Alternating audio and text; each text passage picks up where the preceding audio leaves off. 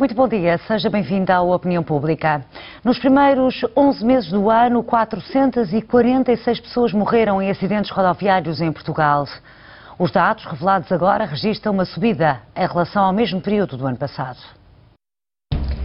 Na Opinião Pública desta manhã falamos então de sinistralidade rodoviária e de segurança nas estradas. Partimos destes dados divulgados pela Autoridade Nacional de Segurança Rodoviária, sobretudo quando se aproxima uma época em que muitos portugueses andam na estrada para as festas do Natal e da passagem do ano.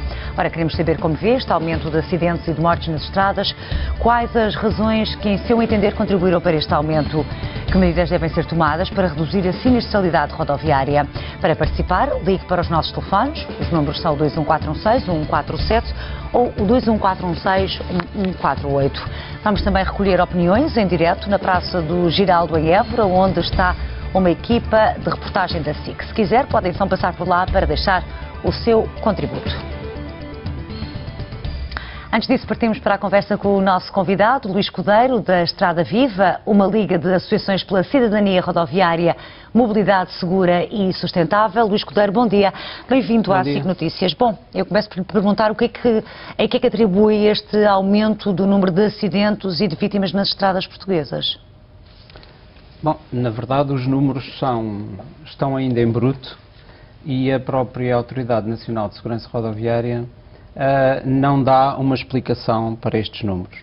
Uh, embora estes números uh, sejam também, estão também presentes noutros, noutros países, nomeadamente no sul da Europa, onde se assiste a este aumento, da, este, novamente a este aumento da sinistralidade. Novamente porque já houve Novamente alturas em porque que já houve uma, uma baixa, né? havia uma tendência de descida com alguma consistência, embora lembrar sempre que os mortos nunca descem, os mortos somam-se. Uhum. Uh, e, e, portanto, mas agora, uh, contrariamente, assistimos realmente a uma, a uma subida, quer de mortes, quer de feridos graves, quer de feridos ligeiros, e mesmo no total dos acidentes. Portanto, todos os números significa um aumento. Qual a causa para este aumento? Essa é uma boa pergunta e é uma pergunta a que as entidades deveriam responder.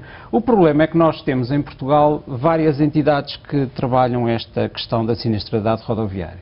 Temos a NSR, que é uma autoridade com pouca autoridade, porque depende de uma Secretaria de Estado do Ministério da Administração Interna, nem sequer dita normas de atuação uh, em relação à PSP ou à GNR, limita-se muito a fazer o processamento das multas e das contraordenações e não tem um papel muito ativo na criação de novos modelos de, de, de segurança e de promoção da mobilidade sustentável. O, o, IMT também não faz o trabalho que, que deveria ser feito e a Direção-Geral de Saúde que, que, é o focal point em Portugal da Organização Mundial de Saúde e que a Organização Mundial de Saúde já desde 2004 uh, eh, considerou a sinistralidade rodoviária como um grave problema de saúde pública e uma epidemia e que deveria ser trabalhada e atuada através da perspectiva da saúde, o trabalho da Direção-Geral de Saúde em Portugal é muitíssimo pequeno, não, nós não conhecemos nada de relevante em termos de atuação por parte deste, deste organismo. Portanto, há aqui uma dispersão de organismos, não há uma, uma atividade hum, coordenada, e, e, não há uma crítica ao modelo, porque este modelo de, de, a que nós chamamos muitas vezes de segurança rodoviária e falamos de utentes vulneráveis, é? e já lá iremos, podemos falar um pouco do que são utentes vulneráveis, só existem utentes vulneráveis que são considerados os peões os ciclistas e também até os motociclistas, porque uh, a sinistralidade com motociclistas mantém-se estável ao longo dos anos, eles só são uh, vulneráveis porque existe um modelo rodoviário que é um modelo que incorpora o perigo, uhum. incorpora o risco. E, e em termos é de comportamento, em termos de comportamento, guia-se mal em Portugal? Sim, guia-se mal. Guia-se mal como se faz outras coisas mal.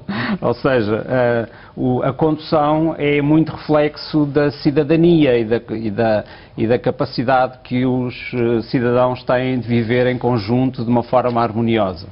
Costuma-se dizer, e toda a gente pensa que ninguém contraria isto, ehm, é que na estrada qualquer um de nós mostra o seu pior, não o seu melhor. Não somos mais tolerantes, não somos mais respeitadores na estrada do que somos noutras atividades sociais. Portanto, na estrada vem sempre ao de cima perdão, o nosso, o nosso pior. Nosso pior. E conduz mal, porque uh, o ensino nas escolas de condução piorou ao longo dos anos. A chamada concorrência económica entre as escolas teve um efeito perverso, que foi o de baixar muito os níveis é? da qualidade. É? Muitas escolas não dão as aulas que deveriam dar Portanto, não há depois também fiscalização por parte do IMT em relação à atuação das escolas. Elas entram numa guerra concorrencial de preços e isso tem um efeito negativo na qualidade do ensino. Uhum. Há bons profissionais, mas há más escolas de condução de um modo geral. Mas parece-lhe que invertemos esta tendência através de uma uh, maior fiscalização, através da repressão ou, sobretudo, a nível de prevenção? Tem que ser a todos os níveis, só funciona se for a todos os níveis. Mas, eh, já que falou a nível da, da repressão ou da fiscalização, é um aspecto muito importante e nós não vemos nas estradas fiscalização. Tem, tem havido um desinvestimento na, no policiamento. Eh, é possível andar em Portugal eh, em autoestradas, em estradas, fazer centenas de quilómetros e não encontrar uma única patrulha da GNR ou da PSP noutras, noutras zonas. E que explicações é que encontra para isso? Bom, as explicações é, é porque há esse desinvestimento. Há esse desinvestimento, claramente, não há uma estratégia um, para, para esta fiscalização. E, e, e até as próprias forças policiais, GNR e PSP, muitas vezes têm algum pejo em mostrar que usam radar para controlar a velocidade. Tanto que, por exemplo, a PSP um, diz onde é que vai colocar a maior parte dos radares. Parece uma atitude simpática, mas, mas, não, é, não é muito eficaz, porque os portugueses têm muita ideia de que há permanentemente uma caça à multa. E não é verdade. Foram revelados alguns dados Uh, para, até, até que por, se houvesse essa filosofia da caça à multa, deixe-me só interrompê-lo, se houvesse essa filosofia não havia os avisos de onde estão os exatamente, radares colocados. Exatamente. É? No entanto, os radares podiam estar perfeitamente escondidos. Deixe-me já agora dar aqui uma comparação. Por mil habitantes, em Portugal, no, no ano 2008, uh, eh, foram passadas multas por excesso de velocidade apenas 28. No mesmo período, no mesmo ano, uh, na Holanda, foram passadas 558. E Portugal só está acima da República Checa e da Lituânia todos os outros países europeus têm muito mais caça à multa, se queremos chamar assim, do que Portugal. Portanto, não há esta ideia da caça à multa, é, é uma ideia feita na, na na opinião pública, mas que não corresponde a qualquer realidade. E quando fala de, de, excesso de velocidade, esse é de facto um dos grandes problemas, o excesso de velocidade e também o consumo do o álcool consumo continuam, do álcool, sim, continuam sim. a fazer parte do comportamento de quem Continuam, de quem, de e quem cada vez, no caso do álcool, cada vez numa idade mais, mais jovem. É? Os adolescentes começam a beber muito cedo. Às vezes com a conivência dos pais, que os levam à discoteca à entrada e os vão buscar à saída e alguns pensam que eles beberam sumos de fruta, mas não beberam sumos de fruta, beberam shots. Uh, e, portanto, este comportamento, esta permissividade em relação ao álcool continua a existir na sociedade portuguesa e também esta permissividade em relação aos comportamentos de risco. Uhum. Nós aceitamos que o amigo ou que o marido ou que o namorado anda em excesso de velocidade. Se não for apanhado, não há problema. E, portanto, há uma grande permissividade. Em relação à fiscalização, só queria deixar um dado, que a Holanda é bastante eficaz, por exemplo, na, na fiscalização, porque uh, a, a, expectativa deles é a seguinte, e a técnica do uso de radares tem a ver com o seguinte, num troço de 50 ou 60 km, a polícia anuncia que vai ter um radar. E esse radar vai estar efetivamente nesse, nesse troço, mas vai estar escondido. Uhum. E o condutor não, não sabe, sabe, não sabe onde vai estar. Mas sabe também que 99% daqueles eh, condutores que forem apanhados em excesso de velocidade vão ser efeito, e, e, vão autuados, ser é? efetivamente autuados. O, o número de, de autos em Portugal das pessoas que são apanhadas no radar é muito baixo não há capacidade de processar, de processar as, as, multas. Portanto, se o condutor sentir que está a ser vigiado, não sabe onde, mas que se for apanhado ele vai pagar uma multa, Seguramente vai ter o seu comportamento, comportamento vai começar a ser alterado. Muito bem, já vamos continuar a conversar. Luís Cudeiro, para já eh, vamos eh, nesta opinião pública agora em direto até à Praça do Giraldo, em Évora, onde está Luís Godinho. Bom dia, Luís. E tens aí contigo o Presidente da GARA, a Associação para a Promoção de uma Cultura de Segurança Rodoviária.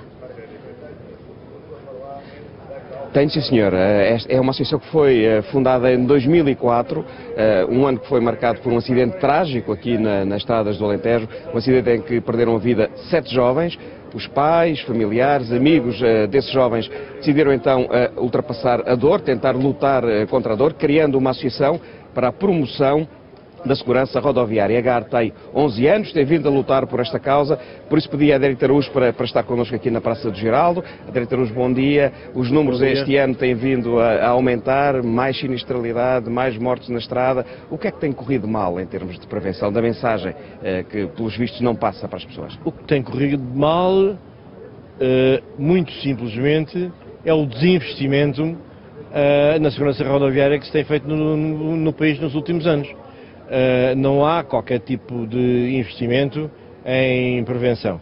As escolas não fazem prevenção, uh, em, o Ministério da Administração Interna não, não, faz prevenção, portanto, quem faz prevenção ainda vai sendo algumas ONGs por este país, mas não apoiadas, muito pouco apoiadas. Portanto, isto é um assunto, é um tema que não está nas escolas, que os jovens não, não convivem com ele.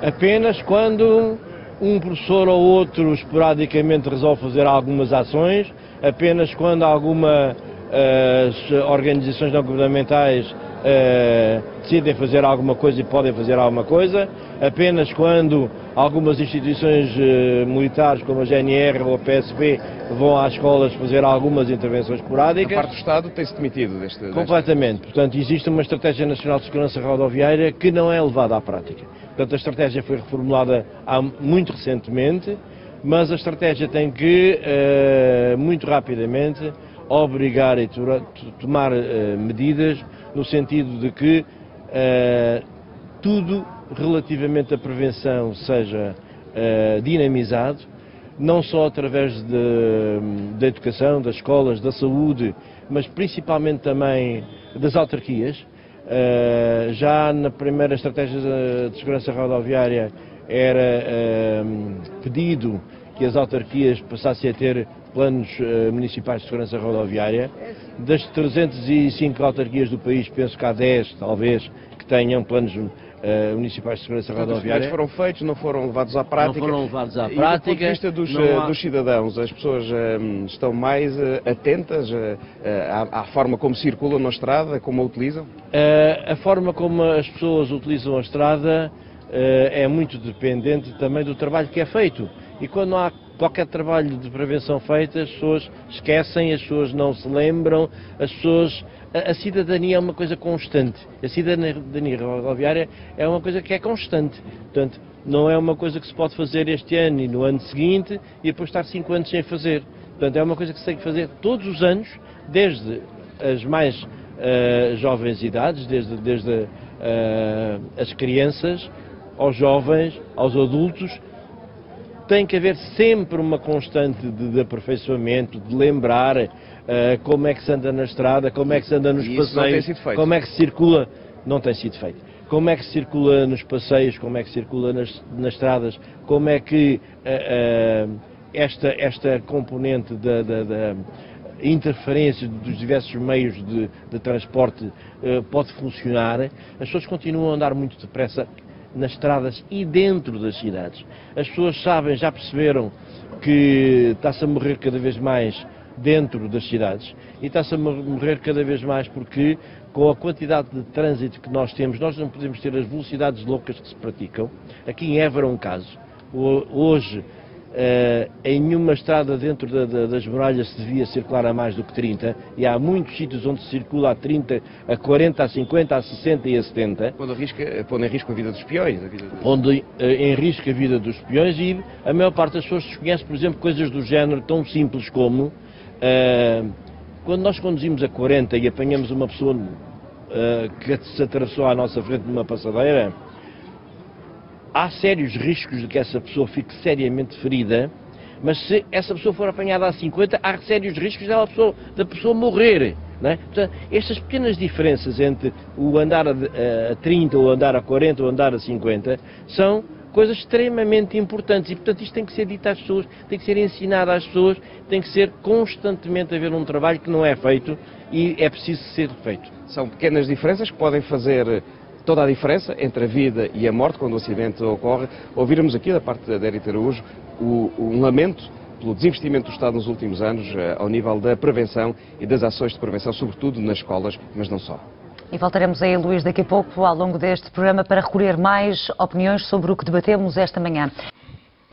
São as declarações do subintendente da PSP a explicar que o jogo de amanhã para a Liga dos Campeões entre o Benfica e o Atlético de Madrid é de alto risco, dizendo nesta conferência de imprensa que as autoridades portuguesas estão em contacto com a polícia espanhola na partilha de uh, informações no sentido de que não haja incidentes em torno deste acontecimento que acontece amanhã, o jogo amanhã no Estádio da Luz, dia de feriado. Bom, retomamos a conversa com o Luís Codeiro, onde debatemos a, a segurança rodoviária. Ouvimos aqui também, a propósito de outra questão, das autoridades falarem aqui na, na aposta da prevenção. Vai um bocadinho naquilo que nós íamos falando nesta conversa de reduzir a sinistralidade através de medidas preventivas. Sim, parece que, que a PSP é muito eficaz a controlar os jogos de futebol mas se calhar menos eficaz a controlar os automóveis em cima do passeio, o excesso de velocidade dentro das localidades. Aí não há uma coordenação tão bem feita como para os jogos considerados de risco.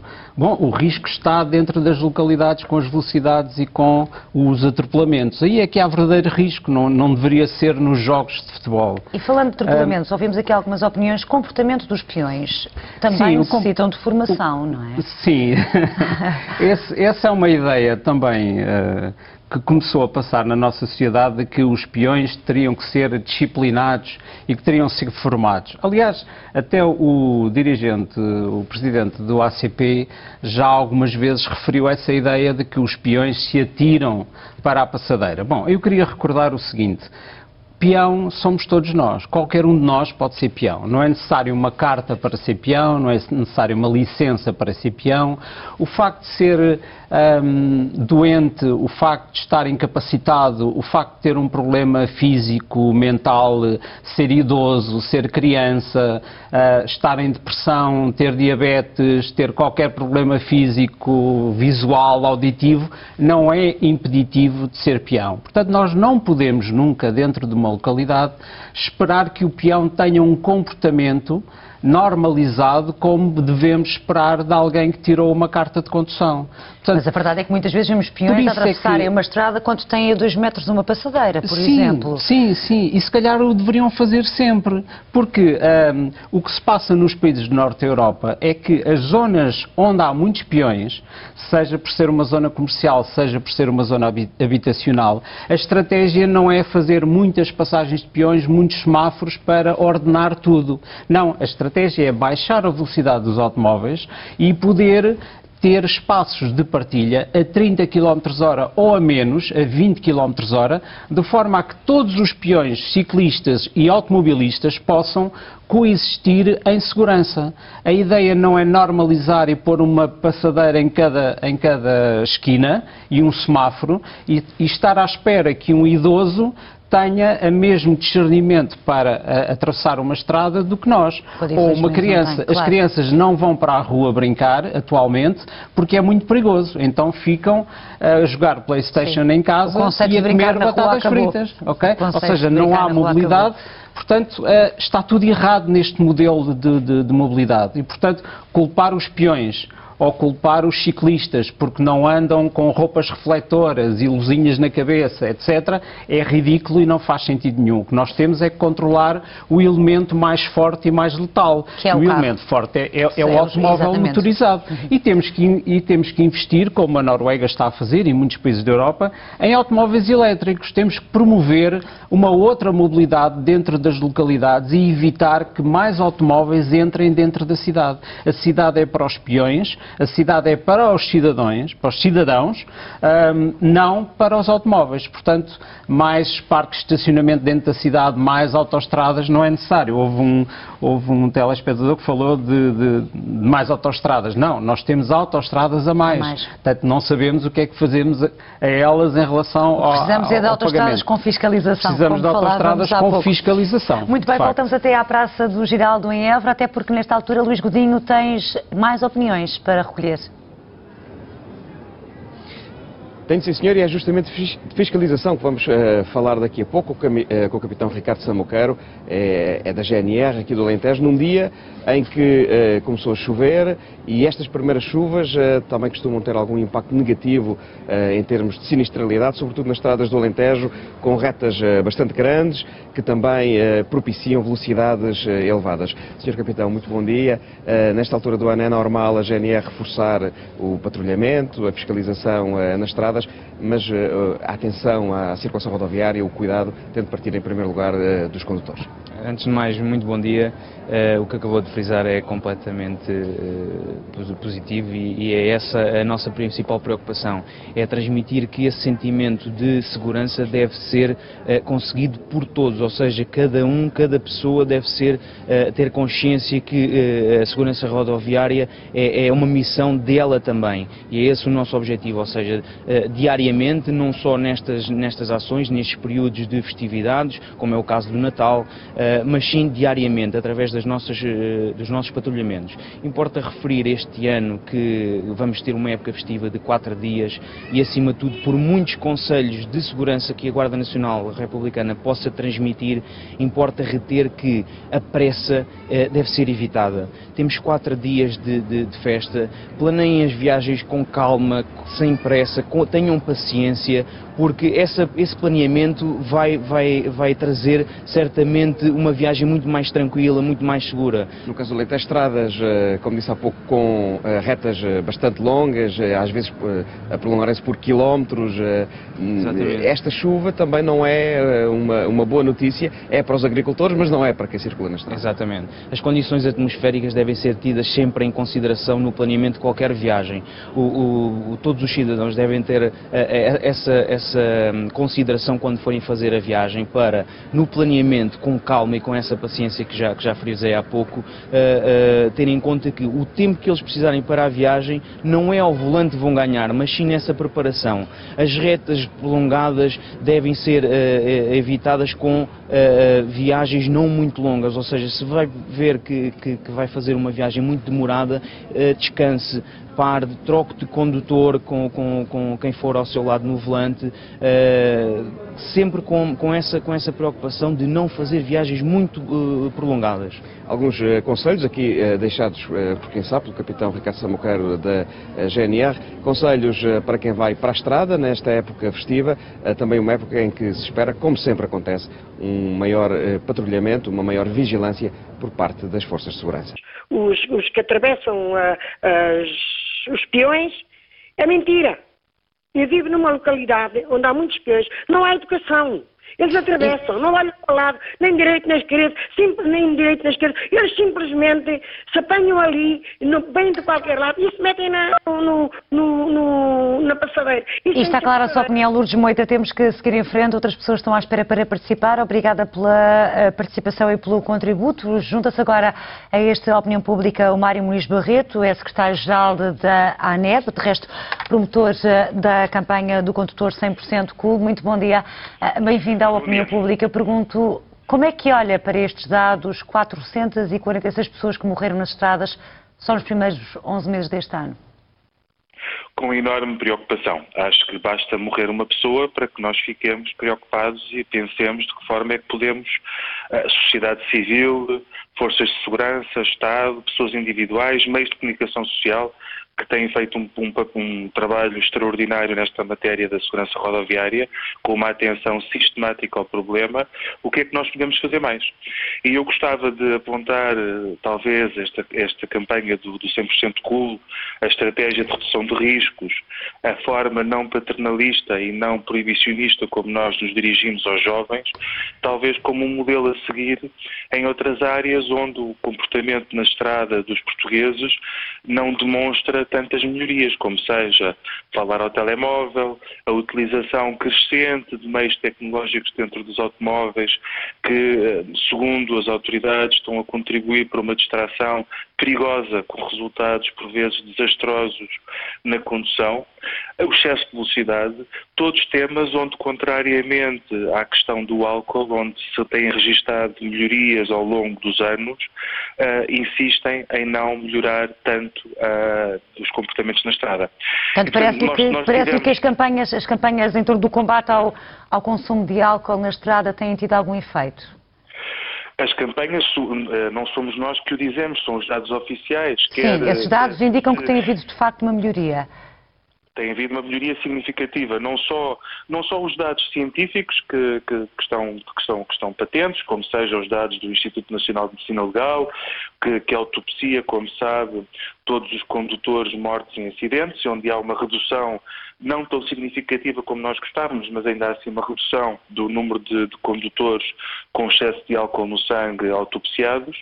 Os dados das infrações uh, detectadas de forma aleatória nas estradas pela GNR e pela PSP, que também indiciam uma redução do número de condutores detectados com excesso de alcoolemia, apesar, muito apesar de as forças de segurança e muito bem terem feito um investimento uh, considerável no aumento extraordinário do, dos controles na estrada, o que poderia levar a um aumento dos excessos de alcoolemia detectados e verificou-se exatamente o contrário, portanto parece-nos que a situação está a melhorar, mas também de forma empírica eh, eu acompanho pessoalmente dezenas e dezenas de operações que fazemos, quer em conjunto com a PSP, quer em conjunto com a GNR, quer as próprias, as próprias brigadas 100% cool, e por vezes somos nós que nos surpreendemos a nós próprios, porque já é difícil, na maior parte das noites, detectarmos jovens com excesso de, de alcoolemia no sangue e o que, o que, nos deparamos cada vez mais são com menos jovens,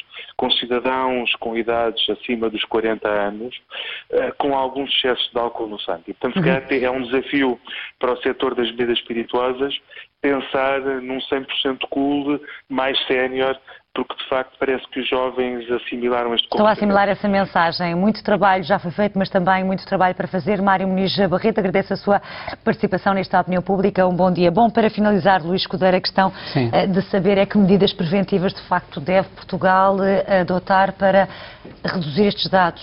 Eu, eu, queria só fazer um comentário rápido. Uh, o falar ao telemóvel é realmente uma praga. Uh, e, Mensagens escritas então. É, sim. Facebook, isso... mensagens escritas, tudo isso é, é, terrível na atenção do condutor, é dramático, é dramático. Mas a questão em relação ao álcool, há outros problemas que geralmente não são falados, que, que se juntam também ao álcool, que é o caso da cannabis, que aumenta a detecção uh, na condução e também o uso massivo de antidepressivos.